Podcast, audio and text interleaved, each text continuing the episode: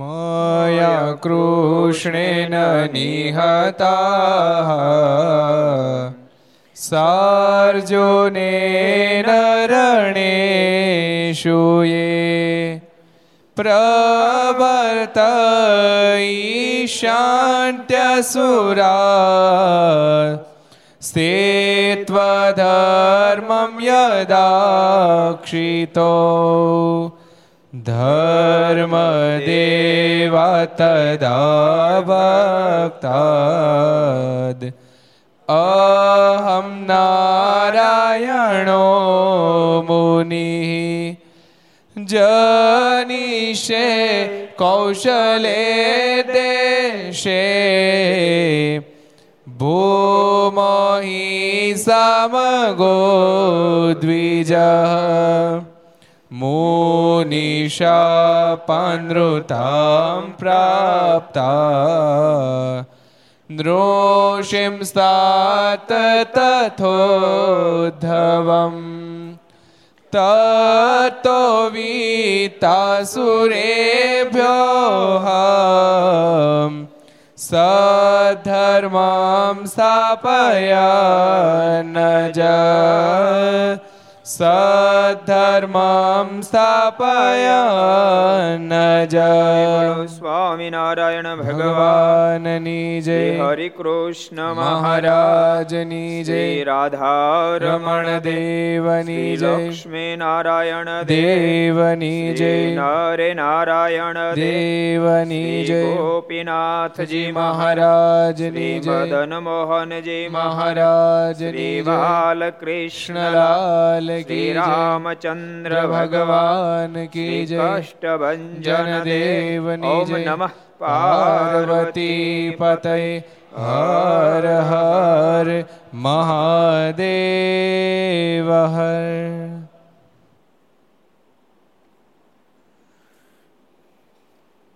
સર્વાવતારી ઈષ્ટદેવ ભગવાન સ્વામિનારાયણ મહાપ્રભુના સાનિધ્યમાં તીર્થધામ સરદારના આંગણે વિક્રમ સંત બે હજાર છોતેર, અષાઢ ત્રીજ બુધવાર, તારીખ આઠ સાત બે હજાર વીસ ઘરસભા અંતર્ગત શ્રી હરિ ચરિત્ર ચિંતામણી,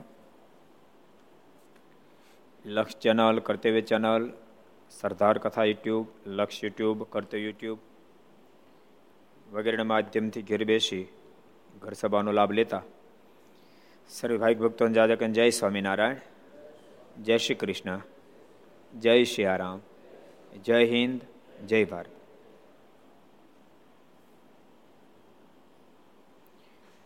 ગઈકાલે શું કથા આવી કોને યાદ છે?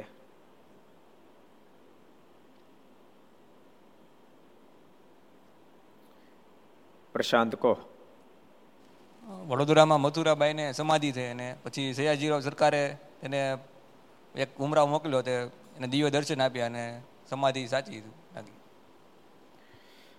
મથુરાબાઈને સમાધિ થતી હતી. અને વિદ્યુત ધામનું વર્ણન કરતા હતા. આખા શહેરમાં વાત પ્રસિદ્ધ થઈ ગઈ. એ સમાચાર શેખ સૈજેરાવ સરકાર સુધી પહોંચ્યા. એટલે સરકારને પણ આશ્ચર્ય થયું કે નાની એવી બાળકીને સમાધિ અને એ પણ વિદ્વિત ધામનું વર્ણન કરે એટલે ઉમરાઓને મોકલ્યા. તેમ તપાસ કરો. એટલે પાંચ સાત જણા બધા ગયા. એને પ્રશ્નોત્તરી કરવી હતી સમાધિ કેમ હોય ને આમ તેમ, પણ મથુરોબાઈનું તેજ જેટલું હતું, પેલા ઉમરા કે કઈ બોલી જ ન શક્યા. અને એને હૃદય હા પાડી દીધી સમાધિ સાચી છે. ઉમરાવે સૈયદરાવ સરકારને કીધું, નમદાર, સમાધિ સાચી છે. અમે પોતે સ્વીકાર કરીએ એ પ્રસંગ સરસ રીતે આપણે જોયો હતો એના ઉપર આપણે ઘણી બધી વાતો કરી હતી કે સ્ત્રી ભક્તો હૃદય ભક્તિ પ્રધાન છે, સ્વામિનારાયણ સંપ્રદાયમાં. પુરુષ ભક્તો બહુ મહાન થયા. પણ સ્ત્રી ભક્તોની સ્થિતિ, પુરુષ ભક્તો કરતા પણ એની સ્થિતિને ઓલંઘી જાય એવી સ્થિતિ હતી. એવો મોટો સમુદાય હતો. આજને દિવસે પણ પુરુષ ભક્તો કરતા સ્ત્રી ભક્તોની ભક્તિ વધારે છે ને સંખ્યાબળ પણ વધારે છે. મને એમ છે, ત્યાગીની સંખ્યા ગણો ને ભુજને ભેગું લઈ લો, તો પુરુષ જેટલા સાધુ છે એના કરતા બહેનો વધારે સાંખ્યોગી છે. અને લગભગ લગભગ સાંખ્યોગી બહેનો છે, એ ગમે તે પ્રાંતમાં રહેતા હોય, નિયમ ધર્મની દ્રષ્ટિએ તમે જુઓ તો પણ, અને ભક્તિની દ્રષ્ટિએ તમે જુઓ તો પણ એનું બળ આજને દિવસે પણ વધારે છે. એટલે એનું ભજનનું બળ બહુ જબરું છે. એ પ્રસંગો આપણે જોયા હતા. હવે આપણે આગળ વધીશું. એક નવો પ્રસંગ જોઈએ આપણે. એકવાર શ્રીજી મહારાજ સંત સાથે વડોદરે પધાર્યા હતા. તે સમયે સાધુઓ રે સગપણ હરિવરનું સાચું બીજું સર્વે ક્ષણ ભંગુર કાચું એ કીર્તન ગાતા હતા. તેનું એ પ્રથમનું ચરણ કોઈ એક વૈષ્ણવબાઈને મોઢે રહી ગયું.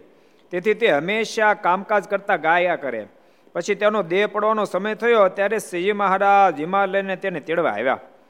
ત્યારે તે બાય મહારાજના દર્શન કરીને બોલ્યા છે, આ મહારાજ મને તેડવા આવ્યા છે. બોલો, રે સગપણ હરિવરનું સાચું બીજું સર્વે ક્ષણ ભંગુર કાચું. કોનું બનાવેલું કીર્તન છે? આ કોણ કે છે?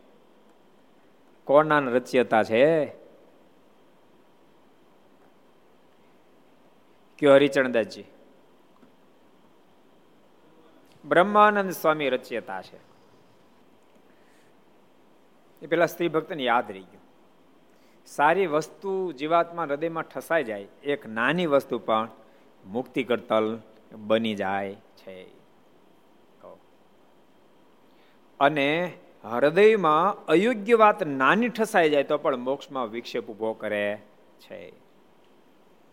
એટલે ભગવાનના ભક્ત હૃદયમાં ભગવાન સંબંધી વાત ઠસાય. શું કામ રોજ સત્સંગ કરવો? શું કામ રોજ કથા વાર્તા સાંભળવી? એકાદ વાત પર હૃદયમાં જો ઠસી જાય તો કામ થઈ જાય. મેં બી ફેરી પેલો પ્રસંગ કીધો છે, પેલા ગોકળી ભગતનો. બહુ વર્ષો પહેલા એટલે મેં મારી બાર વર્ષની ઉંમરે પ્રસંગ સાંભળ્યો બાર કે તેર વર્ષની ઉંમરે. એટલે બેતાલીસ વર્ષ પહેલાં ચાલી બેતાલીસ વર્ષ પહેલાનો પ્રસંગ મેં સાંભળ્યો. નંદ કિશોરદાસ સ્વામી કહે ગઢપુરમાં સાધુ હતા. બહુ સારા સંત હતા. એણે મને જ્યારે પ્રસંગ કહેતો ત્યારે સ્વામીની ઉંમર લગભગ એસી પંચ્યાસી વર્ષની હતી. એસી સમજો ને. સ્વયં મને કહેતા હતા, મને કે, છોકરા, હું તારા જેવડો જયારે હતો ને ત્યારે એક ગોકળી મને વાત કરી હતી, ત્યારે ગોકળી મારા જેવડો હતો કે. આમ હિસાબ તો મેળવો ભેગું થઈ જાય ચાલી બેતાલીસ રૂપિયા મેં સાંભળ્યું. સ્વામીના એંશીમાં દહ બાદ કરો, એટલે સિત્તેર તો ખરા. સિત્તેર ને ચાલી કેટલા થયા? એકસો ને ત્રી સ્વામી કે એ ગોકળી જયારે વાત કરી, ત્યારે મારા જેવડો હતો. અને ગોકળી પાછો એમ કહેતો, છોકરા, હું તારા જેવડો હતો. કાંઈ એકસો મને ખબર છે. એ ગોકળી એવું કહેતો હતો, હું તારા જેવડો જયારે હતો? સ્વામીને એવું કહેતા હતા, ત્યારે મેં તમારા સ્વામિનારાયણને જોયા હતા.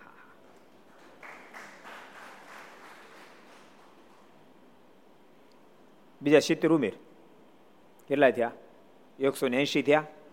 પછી કઈ આપણે કઈ હાવ ખાવ લિવિંગ સલ્ટિલેટ નથી વાતો કરતા. બે પાંચ દસ વર્ષ આગુ થઈ જાય. એટલે મહારાજ આ ધરતી પર વિચરણ કરતા હતા. એ ગોકળી કે મેં તમારા સ્વામિનારાયણને જોયા હતા. સ્વામિનારાયણ બહુ ઊંચાઈ નહોતા, બહુ નીચાઈ નહોતા. બહુ જાડાઈ નહોતા, બહુ પાતળાઈ નહોતા. બહુ ધોળાઈ નહોતા, બહુ કાળાઈ નહોતા. પણ એની આંખ મહા અદભુત હતી. છોકરાએ આંખ મેં જ્યારથી જોઈ છે ત્યાંથી ભૂલાતી જ નથી. મને અખંડ આંખ સ્વતા પરમાત્મા દેખાય છે. અને સ્વામી કે મને વાત કર્યા પછી લગભગ ચાર છ મહિના પછી ગોકળીનું મૃત્યુ થયું. અને ત્યારે એ ગોકળે એમ કીધું, મને ભગવાન સ્વામિનારાયણ તેડવા માટે આવ્યા છે. ગોકળે પ્રશ્ન કર્યો, તમે કેમ તેડવા માટે આવ્યા? તેમ મને ઓળખ્યો, ભગવાન સ્વામી કે, તેમને ઓળખ્યો? તો કેમ ન ઓળખું? એક સેકન્ડ તમારી આંખ મને ભૂલાણી નથી, કેમ ઓળખું નહીં? ત્યારે મહારાજ કે, તું એક સેકન્ડ મને ભૂલ્યો ન હો, અને આજ હું તને તેડવા માટે ન હોત, મને ભગવાન કોણ કે? માટે હું તને તેડવા માટે આવ્યો? હાલ, મારી સાથે અક્ષર ધામમાં અને ધામમાં ગયો. એ એક આંખ યાદ રહી ગઈ. બેડો, પાર થઈ ગયો. આ તો કેવી વાત કહેવાય ખબર? ભગવાનને મળેલા ને મળેલા, એને મળેલા, બોલો. મને નંદકિશોર દાસ સ્વામી વાત કરી. નંદકિશોર દાસ સ્વામીની એ ગોખણે મળ્યો બોલો, એને ભગવાન સ્વામીને મળ્યા હતા. આમાં હાથ લાંબો કરી આંબી જાય એમ છે. હાથ લાંબો કરી આંબી જાય એમ છે. એમ દિલ લાંબુ થાય તો. જરૂર આંબી દેવાય. ભગવાનને આંબવું હોય તો એના માટે દિલ જોઈએ. દિલ પ્રભુને પકડી લે. ભગવાનને જવું હોય તો પણ જઈ શકે નહીં. એવું છે. આ બાઈને રે સગ પણ હરિહરનું સાચું બીજું સર્વે ક્ષણ ભંગુર કાચું. એક ક્ષણમાં નાશ પામી જાય. એવું છે. હું કહું કોરોનાની અંદર કેટલા લાખો લોકો બિચારા મૃત્યુ પામ્યા. એમાં કેટલા ને સંકલ્પ છે નહીં? કે આ આ મહિના પછી નવી ગાડી લેવી છે, નવો બંગલો કરો આ કરવું છે, તે કરવું. કેટલાય સંકલ્પ છે સંકલ્પ પડ્યા રહ્યા પોતે વહી ગયા બિચારા. ક્ષણ ભંગુર છે.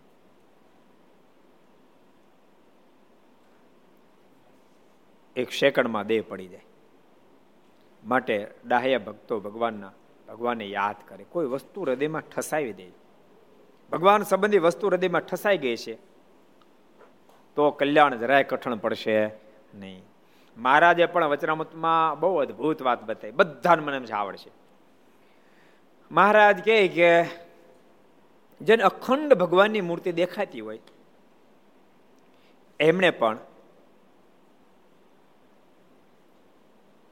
સંતો, પાર્ષદો બ્રહ્મચારીઓ, હરિભક્તો, સમયા ઉત્સવ બધાને યાદ રાખવા. કેમ જે મૃત્યુ સમય મહાવિકટ છે, એ વખતે ભગવાનની મૂર્તિ ભૂલાઈ જાય, પણ સંતો ભક્તોને અવલંબન કરીને, સમયાને અવલંબન કરીને ભગવાનની મૂર્તિ યાદ આવી જાય, જીવાત્માનો બેડો પાર થઈ જાય. મહારાજ કેટલા માટે મોટા મોટા સમય ઉત્સવ કરાવીએ છીએ? એમાં કોઈ પાપી આત્માઓને એની સમય યાદ રહી જાય અને અવલંબન સંતો ભક્તો યાદ ને અવલંબન કરી. ભગવાન યાદ આવી જાય, તેનો બેડો પાર થઈ જાય. કેટલા વચરામો છે? મને ખબર હતી એમાં ખબર જ હોય ને. મૂકી દો, કાંઈ પૂછવું નથી. પ્રથમ ને ત્રીજાની કોને ખબર ન હોય? તને ખબર હતી ને? સાચું બોલશો? માસી હામ. છે ખોટે ખોટ આ પાડી દે આમ. માસી બાના માસી છે ને પાછા? હા. ને તરીકે અમારે હતા ને ખાધા. માસી તો વાલા જ હોય. તો આમ ખાધા એટલે સાચું બોલે છે. કેટલા વચન છે? છે, પ્રથમ ત્રીજું. એટલે મહારાજના શબ્દો છે, મહારાજ કે કે કોઈ પણ ભોગ્યામાંથી કોઈને કોઈ યાદ આવી જાય તો પણ જીવનું ઘણું રૂડું થાય. એટલે બહુ રૂડું કરવા માટે આ ધરતી પર ભગવાન પધારે જીવનું બહુ રૂડું થાય. ભક્તો જીવનું બહુ જ રૂડું થાય એટલા માટે પરમાત્મા વિવિધ પ્રકારની લીલાઓ પણ કરે છે. એક આ કીર્તનની કડી યાદ રહી જાય અને કલ્યાણ થઈ જાય. બોલો, ભગવાન તેડવા માટે આવે. ભગવાનના ભક્તો, યાદ રાખજો, જીવનું રૂડું થાય, કલ્યાણ થાય એટલા માટે મારે વિવિધ બંધારણો કર્યા. વિવિધ નિયમ વિવિધ નિયમો બાંધ્યા, મંદિરો નિર્માણ કરાવ્યા, સત્શાસ્ત્ર રચનાઓ કરાવી, આચાર્યની સ્થાપના કરી, સંતો બનાવ્યા. આ બધું મહારાજ જીવાત્માના કલ્યાણ માટે કર્યું છે અને બધું જીવાત્માનું કલ્યાણ કરતલ છે.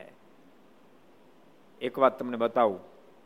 આ બધી જ વસ્તુ કલ્યાણ કરતલ છે, પરંતુ એ માર્ગ પકડ્યા પછી એક જ જગ્યાએ ડાઉટ છે જે મોક્ષ બગાડે. જીવાત્મા ક્યારેક ઘણો બધો રસ્તો કાપી જાય, પણ અહંકાર એન્ટ્રી જો કરી જાય, તો કઢિયલ દૂધમાં જેની લાળ બળે અને દૂધ નકારું થઈ જાય એમ જીવાત્માના સાધન માત્ર નકારા થઈ જાય. એટલે ભગવાનના ભક્તો, સંતો, પાર્ષદો બધાને કહું છું, હરિભક્તોને કહું છું, ભગવાનની કૃપા બહુ સારું ભજન થતું હોય મારે એક એક તલ તલ જેટલી આજ્ઞા પડતી હોય, મારી નિષ્ઠા એ ખૂબ દ્રઢ હોય. આ બધું દ્રઢ થાય ને, ખૂબ ભજન વગેરે થતું હોય તો ભગવાન ઉપકાર માનજો. એ ઠાકોર, તારો ઉપકાર, તારી કૃપાને કારણે બધું થઈ શકે છે. પણ આ કોઈના અવલંબને કરીને અહંકાર એન્ટ્રી ન કરી જાય. કે હું કાંઈક છું, બહુ સાચું કહું, હું કાંઈક છું. જો અહંકાર એન્ટ્રી કરી જશે તો બધું કર્યા પછી પણ મોક્ષમાં વિક્ષેપ ઊભો થઈ જશે. મહારાજે વચરામમાં પણ કીધું, મહારાજ કે કે ધર્મ જ્ઞાન વૈરાગ્ય ભક્તિનો ભગવાનના ભક્તે અહંકાર રાખવો નહીં. એવમ હૃદયમાં ભગવાનની મૂર્તિના સાક્ષાત દર્શન થતા હોય, પણ જો હૃદયમાં અહંકાર પ્રગટશે તો ભગવાનની મૂર્તિ સામે જોશે તો ખબર પડશે કે ભગવાનની મૂર્તિમાં પણ એને અહોભાવ થાય પોઝિશન નહીં રહે. અને મહારાજ કે અંદર રૂડા ગુણ આવશે નહીં. કેટલા વચનામું છે? કેટલામું મહારાજ કે કૂવો ખોદે. અને સલાટ એમ કે પાણો જો રણકોટો બોલાતા આમાં પાણી નહીં થાય થશે તો પા કોષનું અડધા કોષનું થશે.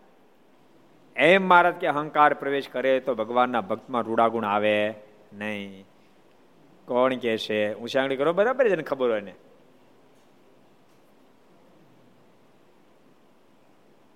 સાગર કોજી. પ્રથમનું છપ્પનમું છપ્પન પ્રથમના છપ્પનમાં વચનામૃતમાં મહારાજે કીધું છે. એટલે ભગવાનના ભક્તો સદૈવ માટે ભગવાન પાસે પ્રાર્થના કરતી રહે. એ કૃપાના, દયા કરજો. તમારું ખૂબ ભજન થાય, આપની ખૂબ આજ્ઞા પડે, આપની વિશે ખૂબ નિષ્ઠા દ્રઢ થાય.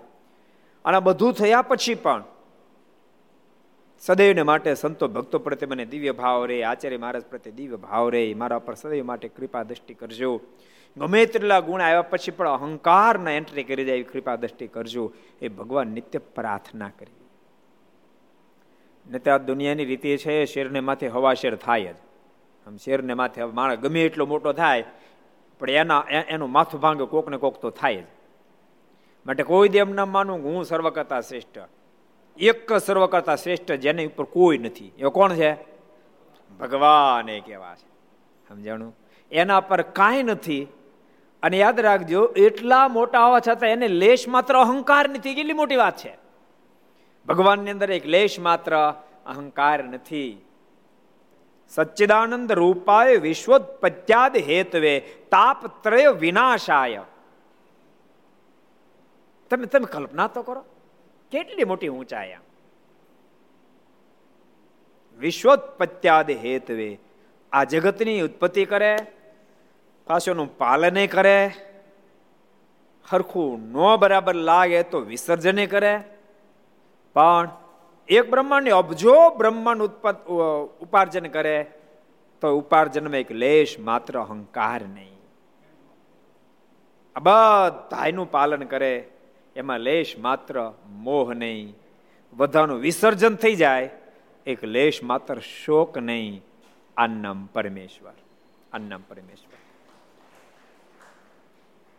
અને યાદ રાખજો એ ગુણ ભગવાનના જ છે. અહંકાર થકી પાર મોહ થકી પાર શોક થકી પાર એ પરમાત્માના જ ગુણ છે જીવાત્મા હજારો પ્રકારના પ્રયાસો કરે તેમ છતાં એ જીવાત્મા અંદર ગુણ ન આવે ન આવે ન જ આવે સિવાય એ ભગવાન સાથે છોડો જોઈન્ટ કરી દે પરમાત્મા અન્ય ભાવથી નિષ્ઠા દ્રઢ કરી મારું ભજન કરે, તો ભક્તની અંદર ઈ ગુણ આવે છે. શબ્દમાદિક, સર્વે ગુણ ભગવાનના ભક્ત કે સંતની અંદર ભગવાનના આવે છે. કેટલા વચનામું છે? કોણ કહે છે? કેટલા વચનામું છે? ભક્તની અંદર એ ગુણ આવે છે સંતની અંદર ગુણ આવે છે.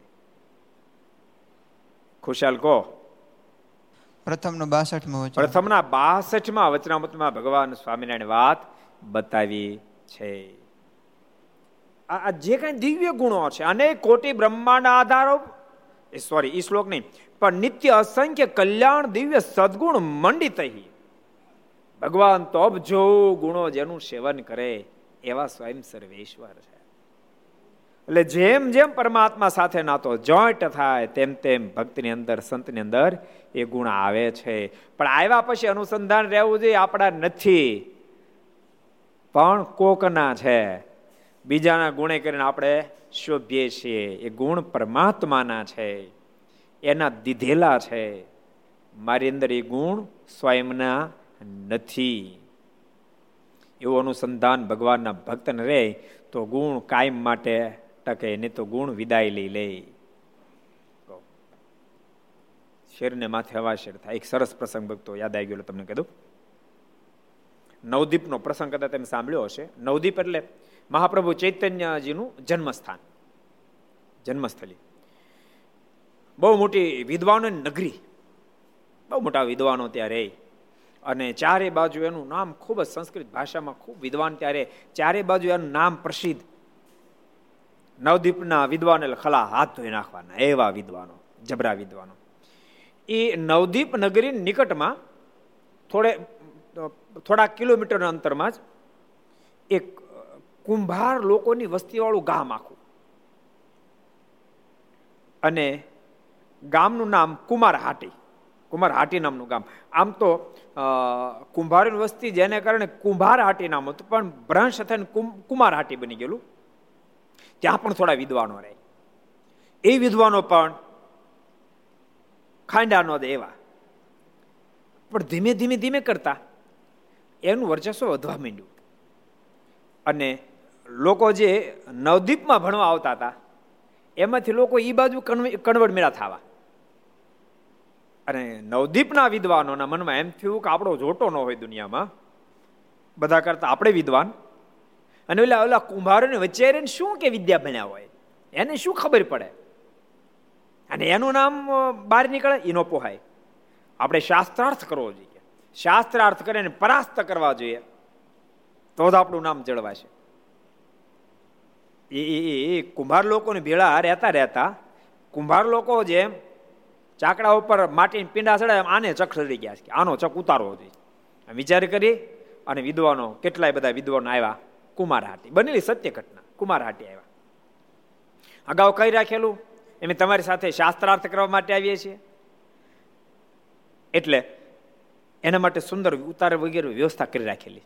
એને ઉતારની વ્યવસ્થા આપી એની અંદર ઘણા બધા નોકરો ચાકરો સેવામાં રાખ્યા. પણ એ બધા કુંભાર લોકો જ હતા, કારણ કે વસ્તી જ કુંભારની. એમાં કુંભારની દાસી પણ એની સેવામાં હતા.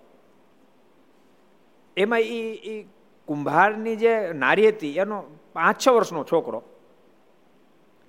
એમણે એની માને પ્રશ્ન કર્યો કે, માં, આ કાગડા ખવારના પરમાં કા કા કા કરે? આ શું બોલે છે? એમ એની માને પ્રશ્ન કર્યો. એટલે એટલે વિદ્વાન સાંભળી ગયા અને એને મોકો મળી ગયો. એ કે, હા, પૂછ પૂછ તારી માને, પૂછ કે શું બોલે છે કે? એટલે કુંભારની પત્ની કીધું કે એ તો આ વિદ્વાન લોકોને ખબર હોય કે હું બોલે તું વિદ્વાનને પૂછ, જા. એટલે છોકરો વિદ્વાન પાસે અને વિદ્વાનને પ્રશ્ન કર્યો કે કાગડા હવારમાં આ કાકા શું બોલે વિદ્વાન હલવાણા શું કેવું? વિદ્વાનો કે એમ શું કે એ તો એ તો કાકા બોલતા હોય. કાગડા તો કાકા જ કરતા હોય ને કે. પણ છોકરાને સમાધાન ન થયું, સંતોષ ન થયો. છોકરાની માની પાસે એની માને ગયા માં, વિધવાનું તો એવું કહેતા કાકડા કાકા બોલતા હોય ને કે, કાકા કરતા હોય પણ મને કઈ આ નથી પડતી. તું કે? કાગડા શું બોલે છે? અને ત્યારે એ કુંભારનારે કીધું કે, બેટા, સાંભળ, કાગડા શું બોલે છે? એક સંસ્કૃતમાં શ્લોક છે. तिमिरारिस्तमोहन्ति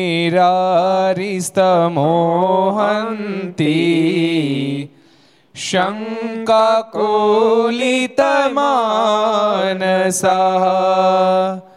तिमिरारिस्तमोहन्ति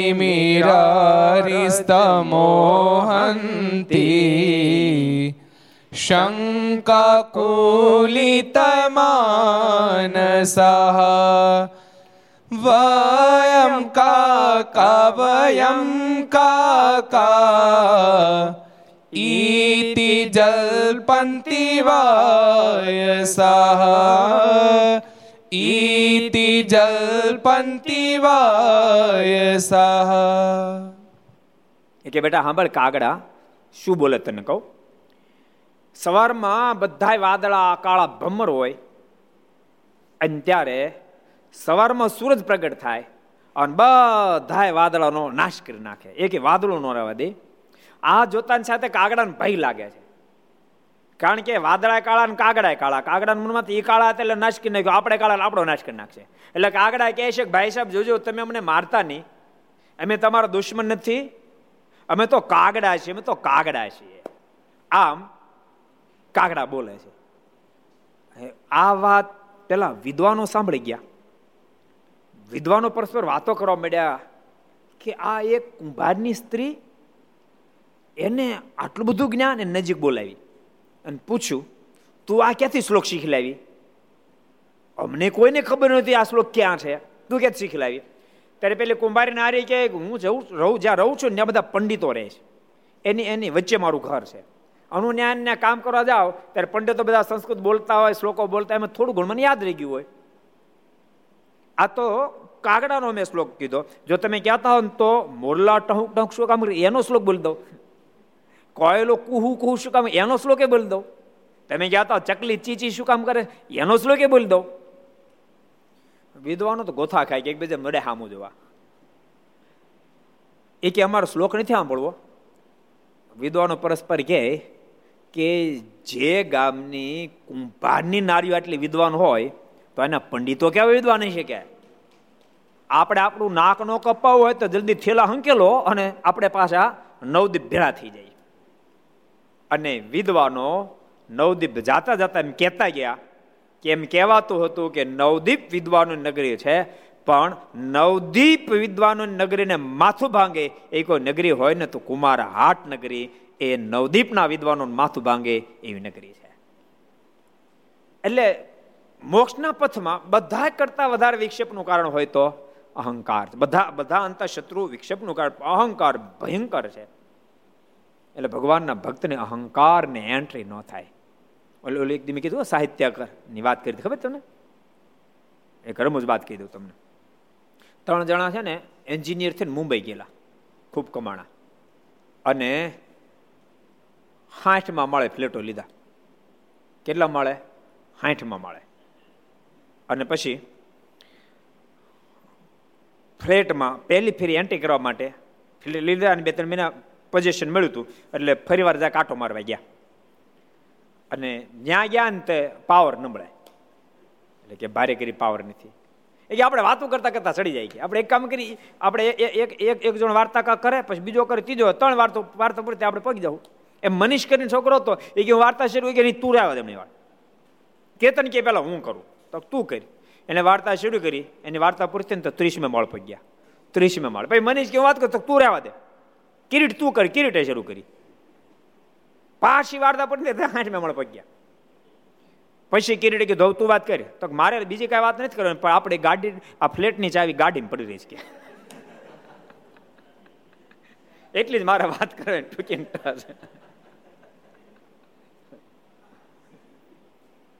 મોટી મોટી અહંકારની વાતો કરતા આપણે એન્જિનિયર, આપણે આમ આપણે આમ, આટલું કરો પણ મહાન એ જ વ્યક્તિ છે. બધું જ પ્રાપ્ત થયા પછી પણ સરળ રહી શકે એ જ વ્યક્તિ મહાન છે. તમે ઇતિહાસ માત્ર તપાસ લેજો. એક નહીં, તમારા ઇતિહાસ જેટલા તપાસો એટલે તપાસજો એના ઇતિહાસો એક્સેપ્ટ થયા હશે. મહાનતા પ્રાપ્ત થયા પછી જે વ્યક્તિ સરળ રહી શક્યો હશે. પછી લાલ બહાદુર શાસ્ત્રીજીનો હોય, તોય ભલે દેશ ભક્તનો હોય તો ભલે, ભગવત ભક્તનો હોય તો ભલે, એ જ ઇતિહાસ અમર બની ગયા કે પ્રાપ્તિ પછી જેની પાસે સરળતા રહી શકી હોય. ને ફિર તમને કીધું સાયકલની કહો મહાન ગાયક સાયકલ. કેવી કેવી સરળતા હશે?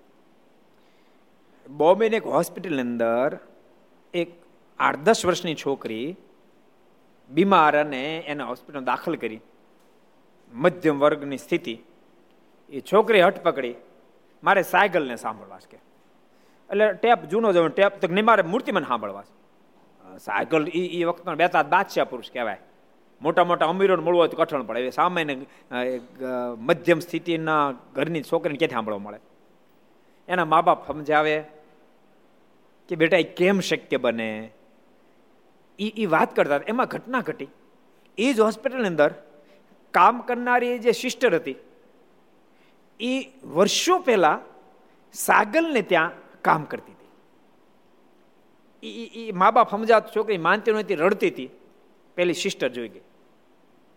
અને એમણે કાંઈ કીધા સિવાય રિક્ષા કાંઈ પણ ભાડે મળ્યું છે, એ સાયકલ ઘેરી સુધી ગઈ. અને સાયકલને વાત કરી કે, આવી રીતે એક છોકરી છે અને આપને સાંભળવાની હટ પકડી છે. સાયકલ જેવો મોટો માણસ. કે એમ મારા માટે હટ પકડી છે?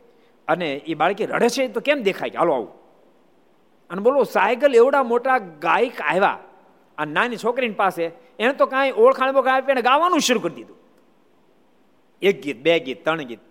એટલે એના મા બાપ બધા કે એના મને અવાજ તો સાયકલ કોણ સાયકલ જોયેલા નહીં? ત્યારે પેલી સિસ્ટરે કીધું, આ સાયકલ પોતે છે. દસ દસ ગીતો ગાયા અને પેલી છોકરી છાની રહી અને કે બેટા, હવે તાર સાંભળવું છે તો હજી સાંભળું, બીજું અગિયારમું ગાઈ દીધું. અને પછી પોતાને સ્થાને કેટલી સરળતા હશે? તે સરળ જ વ્યક્તિ મહાન બની શકે. આધ્યાત્મિક પથમાં ભક્તો મોક્ષના પથની અંદર, જેણે પણ મોક્ષના પથમાં પાર ઉતરી જવો એને સરળતા સ્વીકારવી જ પડે. અને પરમાત્માની કેવું કૃપાના સરળતાની સાથે અટંટાઈ જો ગુણની સાથે જો અટંટાઈ આવવાની હોય, તો ગુણ આપતા જ નહીં. એના કરતાં વગર ગુણવાળો સારો મને ગાતા ન આવડે તો પોહાય, પણ ગાયા પછી અહંકાર આવશે તે નહીં પોહાય. હું વિદ્વાન નહીં થાવ તે પોસાય છે મને, પણ વિદ્વાન થયા પછી અહંકાર આવતો મને નહીં પોસાય. હું સંગીતકાર નહીં થાવ તો મને પોસાય પણ સંગીતકાર થયા પછી અહંકાર આવતો નહીં પોસાય. હું વક્તા નહીં થાવ તો પોસાય પણ વક્તા થયા પછી અહંકાર આવે તો કૃપાનાથ મને નહીં પોસાય. હું મહંત ન થાવ મને પોસાશે પણ મહંત બન્યા પછી અહંકાર આવે ને તો ઠાકોરજી મને નહીં પોસાય. બીજી ત્રીજી કલા મારી અંદર નહીં આવત મને પોસાશે, પણ કલા આવ્યા પછી અહંકાર આવશે તો મને નહીં પોસાય. કારણ કે વિદ્વાન નહીં થાવ તો મોક્ષ થઈ જાય જો સરળ દાસ બને વર્તીશ તો વિદ્વાન નહીં થાય તો મોક્ષ થઈ જાય વક્તા નહીં થાય તો મોક્ષ થઈ જાય સંગીતકાર નહીં થાય તો મોક્ષ થઈ જાય ગાયક નહીં થાય તો મોક્ષ થઈ જાય કલાની એવી તો મોક્ષ થઈ જશે મહંત નહીં થયો તો મોક્ષ થઈ જાય અને આ બધા જ આવ્યા ગુણ. પણ અહંકાર જ આવી જાય છે તો મારો મોક્ષ બગાડી નાખશે. માટે કૃપાનાથ આપ તો જ ગુણ આપજો. ગુણ આવ્યા પછી હું સરળ રહી શકું. ઘર સભા બનનાર ગ્રસ્ત ભક્તોને કહું છું, તમે પણ પ્રાર્થના કરજો. કે ઠાકોરજી, થોડી ઓછી સંપત્તિ આવી છે તો મને પોસાશે. પણ કૃપાનાથ, સંપત્તિની સાથે અહંકાર આવે તો મને નહીં પોસાય. ભગવાનને પ્રાર્થના કરવી કૃપાનાથ, તારો દાસ બનાવીને રાખજે. દાસનો દાસ બનાવીને રાખજે. તો જ મને ગુણ આપજે. હું પચાવી શકું તેમ હોવ અને વાસ્તવિકતા એ છે ને, ખવાય તો ભોજન પચેમ હોય તો. ભોજન પચે એમનો તેમ પરાણે ખવડાવી દો તો કે માણસ સાજો થઈ જાય, વધારે માંદો થાય. પચતો હોય મગનું પાણી ન પચે તો આપણા મનમાં એમ થાય, આની અંદર શક્તિ આવી જાય, જોવામાં આવી જાય. એટલા માટે કાજુનું મીઠુંના બે બટકા ખવડાવી દો તો. આઠ દિવસ વધારે હોસ્પિટલમાં રહે. સમજાય એમ. ભક્તો ગુણો આવે, પરંતુ પાચન શક્તિ ના આવે. સરળતા જ ન આવે, તો ગુણો જ મેષુ ગુણ કર છે કાજુ મેષબ ગુણ કરે છે હાજા માણા માટે. એનો એ જ કાજુનો મેષુ જેને પાચન શક્તિ ખતમ થઈ ગઈ અને જો ખવડો તો એને મારી નાખે. એમ જો ગુણનું ખંડન નથી કરતો, ગુણ તો ગુણ જ છે. એના એ જ ગુણ જો પાચન શક્તિ ન હોય, સરળતા ન હોય એ ગુણ જો આવે, તો ગુણ, એ ગુણ જ એને ખતમ કરી નાખે. એ ગુણ જ એનો મોક્ષ બગાડી નાખે.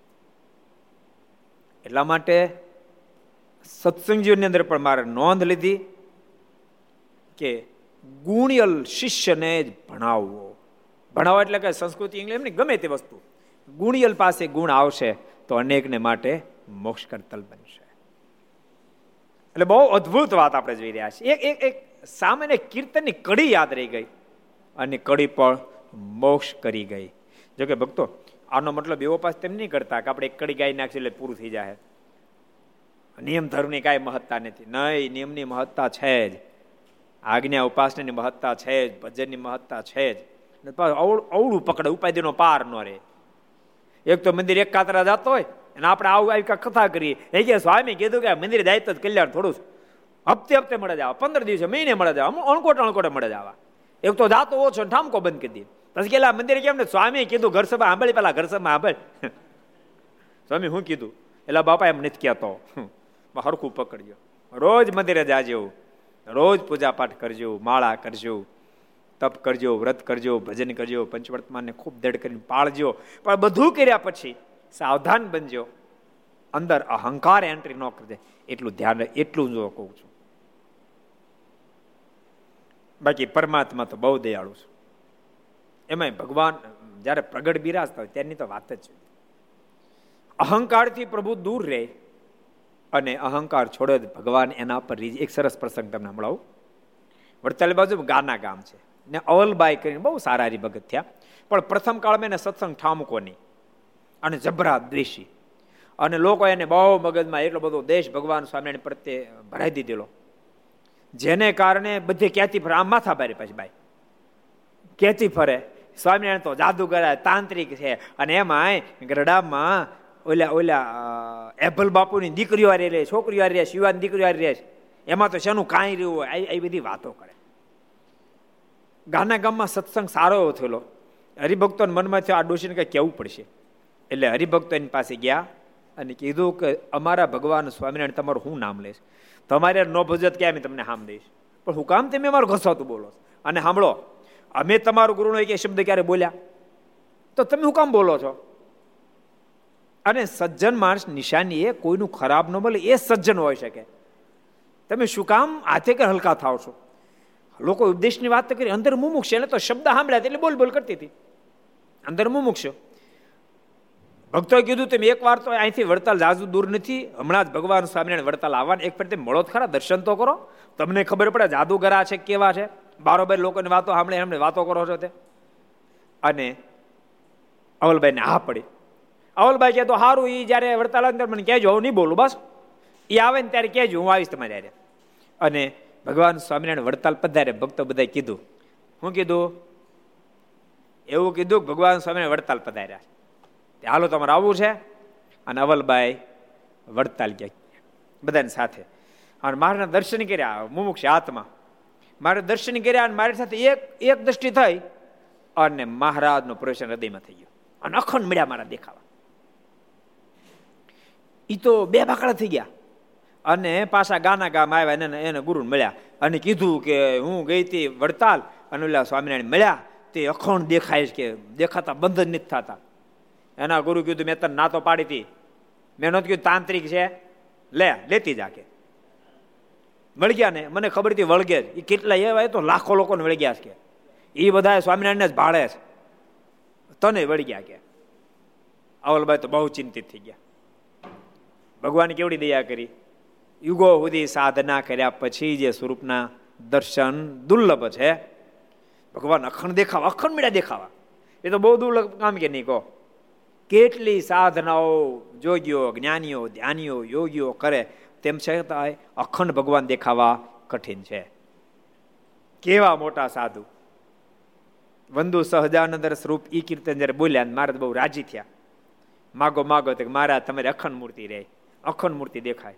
મારે કે સ્વામી કામ તો કઠણ છે, એના માટે સાધનો કરવા પડશે. અવલબાઈને વગર સાધને મેળ્યા દેખાવા. અને પછી તો બે બાકડા થઈ ગયા. અને ત્યાં ગામમાં સત્સંગ મંડળ હતું તે ત્યાં પગ ગયા અને બધાને કે હું તમને પગે લાગુ, તમારી દાસી, તમારી કૂતરી, તમારી ગાય. મેં જે કાંઈ અપરાધ કર્યા બધા અપરાધ બદલ માફી માગું, પણ તમારા સ્વામિનારાયણ કહો, મને દેખાતા બંધ થાય. લ્યો. કાંઈક મારા પર દયા કરો, કાંઈક મારા પર દયા કરો. આ તમારા સ્વામિનારાયણ અખંડ દેખાય, જાગું તો દેખાય, ઊંઘું તો સપનામાં દેખાય. જ્યાં જાવ ને સ્વામિનારાયણ જ દેખાય, મને બીજું કઈ દેખાતું નહીં, માટે કૃપા કરો, મારા ગુનાને માફ કરો, મને દેખાતા બંધ થાય. પણ ભક્તો બધા હોશિયાર ડાયા. એ કે, સ્વામિનારાયણ દેખાતા જો બંધ કરો. ને મનમાં થયું, છે તો મુમુક્ષભાઈ. પણ હજી આને જ્ઞાન નથી કે ભગવાન અખંડ દેખાય, કેટલું કઠણ કામ છે. તું ભાગશાળી, અમે તૂટી મેરાય, કેટલી ફેરી અહીં હાલતા હાલતા, જ્યારે આ અડતાલ ત્યારે હાલતા હાલતા જાય, તો અમને નહીં દેખાતા તને દેખાય. તું ભાગશાળી છો.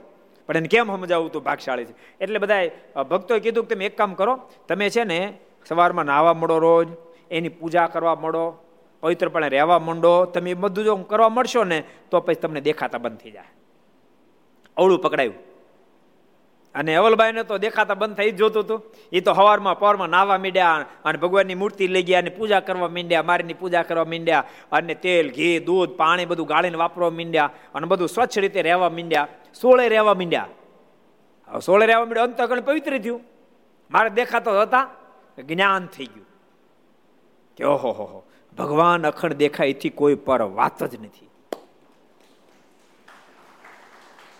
અને મારની સ્તુતિ કરવા માંડ્યા. હે કૃપાનાથ, તમે બહુ મોટી કૃપા કરી મને અખંડ દેખાવા માંડ્યા. હું તો ભાગશાળી થઈ ગઈ. મારે એને પ્રગટ દર્શન દીધા. દેખાતા હતા પ્રગટ દર્શન દીધા. અને દર્શન દઈને મહારાજ કહે કે અમે તમને દર્શન દીધા, ફરીને દેખાશું, પણ ઠપકો દેવા માટે આવ્યા મહારાજ કહે, એમ તમારે શું બગાડ્યું હતું મારા સંતો હરિભક્તો શું બગાડ્યું? તું બેફામ ગાળ્યું દેતા હતા તે. કારણ કે મહારાજ મારી ભૂલ થઈ ગઈ, મને ખબર નહોતી. મેં લોકોની વાતો સાંભળી હતી, જેને કારણે આપની પ્રત્યે ગમે તેમ બોલતી હતી. પણ કૃપાનાથ, મારા પર કૃપા દ્રષ્ટિ કરો અને માલિક મારી અરજી એટલી આપની છે, આપ દેખાતા બંધ નહીં થઈ જતા. મારા અખંડ આપ દેખાતા રહો, એટલી મારી અરજી છે. મારા ત્યાં જા, અવલ, તને મારા આશીર્વાદ છે. તું આ પૃથ્વી પર ત્યાં સુધી તો અખંડ દેખાશ.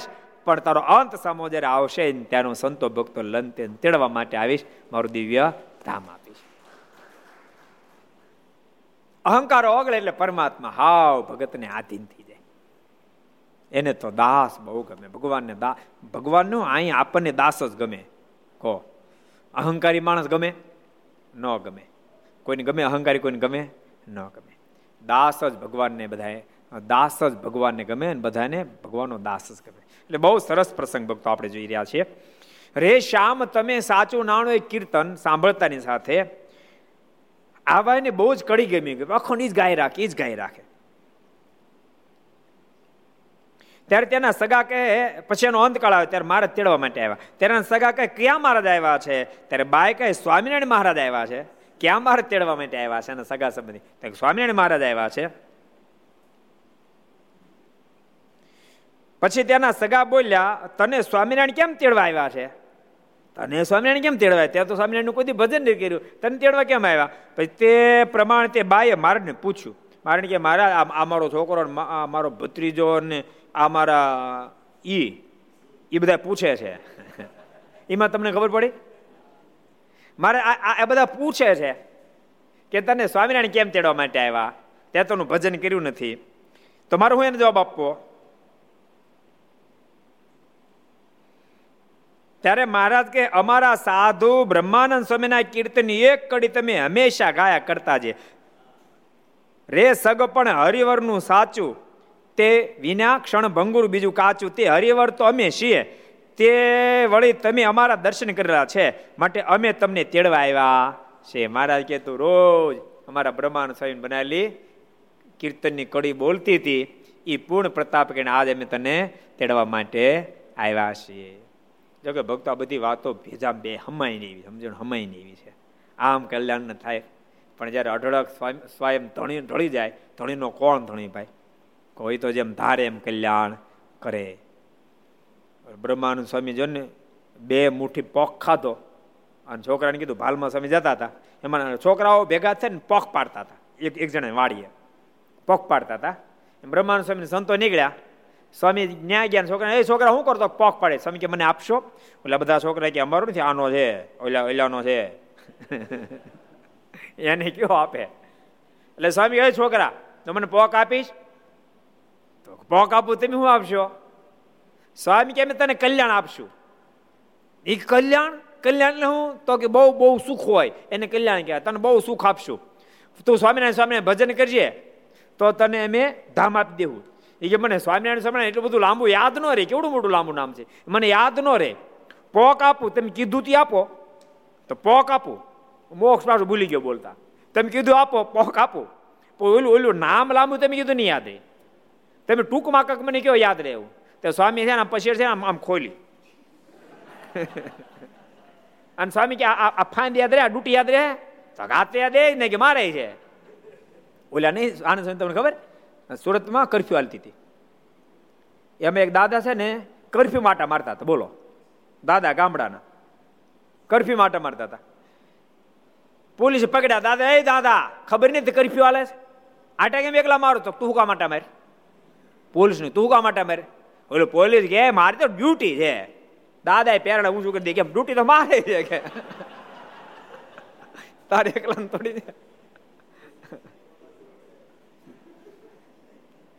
છોકરો કે, આ યાદ નહીં તમારે મારે છે. અને સંપ્રદાય ઇતિહાસ એમ કે, છોકરાએ સ્વામીની ડ્યુટી અને ફાંદ યાદ રાખી. એ છોકરો અંતકાળ આવ્યો ને ત્યારે સ્વામી સ્વયં ભગવાન સ્વામિનારાયણને સાથે લઈ તેડવા માટે આવ્યા. છોકરાને ડૂટી જ યાદ હતી, બાકી ભૂલી ગયો તો. સ્વામી કે તમે કોણ કોણ તેડાવ્યો સ્વામી કે, ભૂલી ગયો. તેમને પોક આપ્યો હતો. એમ કે સ્વામી કે, આ ડૂટી યાદ નથી. તો ડૂટી યાદ છે એ ડૂટી વાળા તમે સ્વામી કે ડૂટી વાળા મેં. હાલ. તને કીધું તું ના લઈ જાવ અને દેહને મૂકાવી ધામમાં ઉપાડી ગયા બોલો. એવી કૃપા કરી. આમ આમ કલ્યાણ કર્યા. બોલો. નાનજી આંડાનો પ્રસંગ કહી દીધો. તેમ બધા સાંભળ્યો પણ ઘણા બધા ઘર સભાવાળે ન સાંભળ્યો હોય. એને કહી દી પાણી લઈને એ પોઝિશન અત્યારે અત્યારે પાણી ન લે એ પોઝિશન ત્યાં. અત્યાર, અત્યારનો સમય તો બદલી ગયો આખો. ખરેખર એજ્યુકેશન આવ્યું ને, એમાં આમ ચોખ્ખાઈ ઘણી આવી ગઈ. ખરેખર તમને કહું ચોખ્ખાઈ છે. એને એને કોઈ જો સારા સાધુ મળી જાય, એને થોડુંક સમજાવે ને તો નિયમ ધર્મ પાળવા પણ માંડે. નાતા તો હોય. લગભગ કોઈ ઘરે એવું ન હોય, ન નાતા. હમણાં કોરોનાને કારણે બે ત્રણ ત્રણ ફેરી નાતા હશે. પણ એક ફેરી તો નાતા જ હોય. હવે એને કોઈ સાધુ સંતો થોડુંક સમજાવે, ભગવાનની પૂજા કરી ભગવાન રાજી થાય. એમાં પંદર વીસ મિનિટ કે અડધો કલાક લાગે. એમાં ભલે કદાચ અડધો કલાક સુધી ન કરે, ભલે પંદર મિનિટ કરે. માનસી પૂજા આવડે તો કરે ને થોડા સમય ભલે માનસી ન કરે, ધીમે ધીમે શીખે. એ ભગવાનને સ્થાપન કરી, એ ભગવાન પધારો, આવા મંત્ર ન આવડતો આ પધારો મારે પૂજા કરીશ એમ કરીને બેઠા બેઠા પાંચ માળા કરે ઊભા બે કરે, બે પરીક્ષા કરતા કરતા કરે, હાથ દંડવડ કરે. શિક્ષા પદી પાંચ શ્લોકો વાંચે અને ભગવાનને પ્રસાદ ધરાવી દે. મૂળ પંદર મિનિટ લાગે. કેટલી લાગે? પંદર મિનિટ. અહીંયાને કોઈ વ્યવસ્થિત સમજાવે કે એમાં ભગવાન બહુ જ રાજી થાય અને જીવાત્મા પરમાત્મા સાથે જોડાઈ જાય, જીવાત્માનું કલ્યાણ થઈ જાય. તો આજ લોકો પૂજા પણ કરવા માંડે. પછી ધીમે ધીમે કે માનસી પૂજા કરતી કરવા માંડે. પછી આવાહન મંત્ર શીખી જાય, પછી વિસર્જન મંત્ર શીખી જાય. વધારે આનંદ, પછી વધારે પૂજા કરે.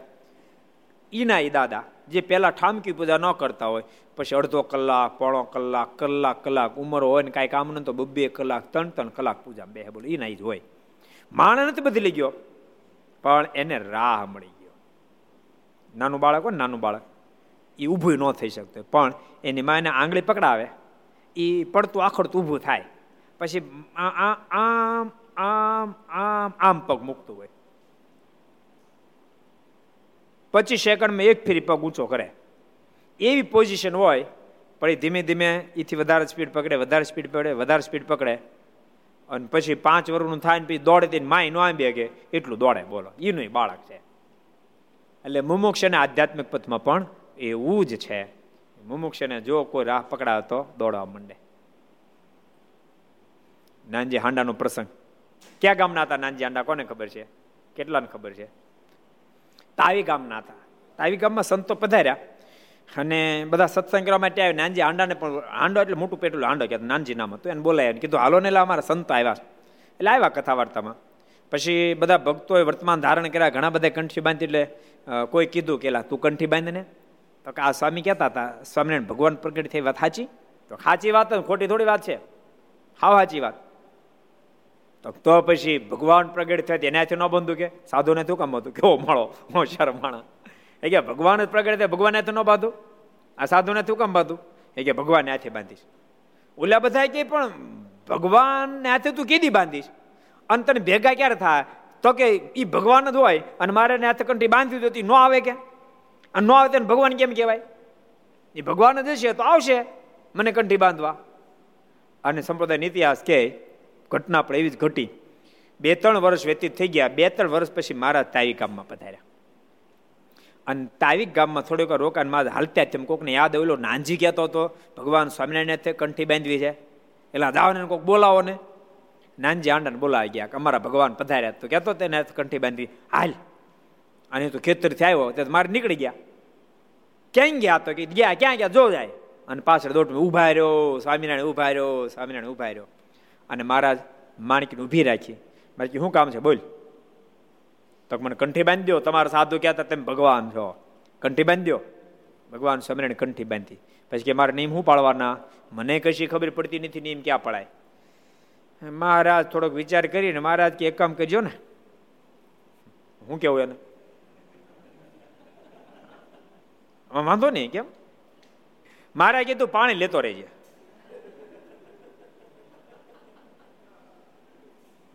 એટલામાં તારું કલ્યાણ કરશું. તમે કલ્પના તો કરો. ઓહો. આ ધરતી પર ભગવાન પદાર્થ કેટલી દયા કરતા છે. અને સંપદાનો ઇતિહાસ કે નાનજી આંડાનો અંતકાળ આવે ત્યારે અનંત કરોડો બ્રહ્માના માલિક એ નાનજી આંડાને તેડવા માટે આવ્યા, દેહને મુકાવીને ધામ આપ્યું બોલો પણ ભૂલતા નહીં. આ આ મહિમાની વાતની સાથે તમે નિયમ મૂકી દેતા નહીં. આપણે તો એક કારણ કે મારે પ્રગટ જ્યારે બિરાજતા હોય, ત્યારે એ જેમ હામે માણસ બેઠો હોય માનો કોઈક સામે બેઠો હોય, અને એ ચેક લખી આપે પાંચ હજાર. ઓલે એમ કે શેઠ, પચીસ હજાર કરે પચીસ હજાર. શેઠનો હોંશ ચડી જાય, પચીસ હોતે લખી આપે, પણ હામે બેઠા ત્યારે. એ શેઠ વૈયા જાય, પાંચ હજાર આપી પછી તે કોઈ એમ કે, ભાઈ, પચીસ કર્યું તો એ શેઠનું કામ શેઠ તો જતા રહ્યા. એમ ભગવાન જ્યારે પ્રગટ બિરાતા ને, મનુષ્ય તન ધારણ કરી, વિચરણ કરતા હોય ને, ત્યારે જેમ ધારે એમ કલ્યાણ થાય. એ ધામમાં સીધા પછી એ જે બંધારણ કરી ગયા પંચવર્તમાનનું, એની અંદર રહીએ એટલે કલ્યાણ થાય. એટલે એ પંચવર્તમાનને દળ કરીને પાળવા મારું ભજન કરવું એટલે કલ્યાણ થાય. પણ એ બધું પાળો, બધું જ ભજન થાય ને બધું જ કરો, તેમ છતાંય અહંકાર એન્ટ્રી ન કરી જાય, એના માટે સાવધાન બનીને રહેવું. બહુ સરસ પ્રસંગ છે. મહારાજ કે અમારા સાધુ બ્રહ્માન સ્વામીના કીર્તન એક કડી તમે હંમેશા ગાયા કરતા. રે સગ પણ હરિવરનું સાચું તે હરિવર તો અમે છીએ. ને વળી તમે અમારા દર્શન કરેલા છે, માટે અમે તમને તેડવા આવ્યા છીએ. તે હવે તમને ફરીને સત્સંગમાં જન્મ ધરાવશું. ને પછી અમારા ધામમાં તેડી જાય. જો આને આને બે આને એટીકેટી આપી. એટીકેટી એટલે તમને ખબર એનો અર્થ ખબર મને એટીકેટી. ખબર તને? કે લે સત્યસાગર એટીકેટી એટલે હા કહી દો કહી દો. પ્રમોશન પાસ થયું હોય. હે? પ્રમોશન આપ્યું હોય. પ્રમોશન બે જાઓ. પ્રમોશન આપ્યા પહેલા કે પ્રમોશન આપ બોલો. આવું કોની કહેવાય? ટિકિટ કોને ખબર છે? આપો સાધુ જન સાહેબ આપો માઇક આ તે કેમ થયું? આ તે? કેમ થયું?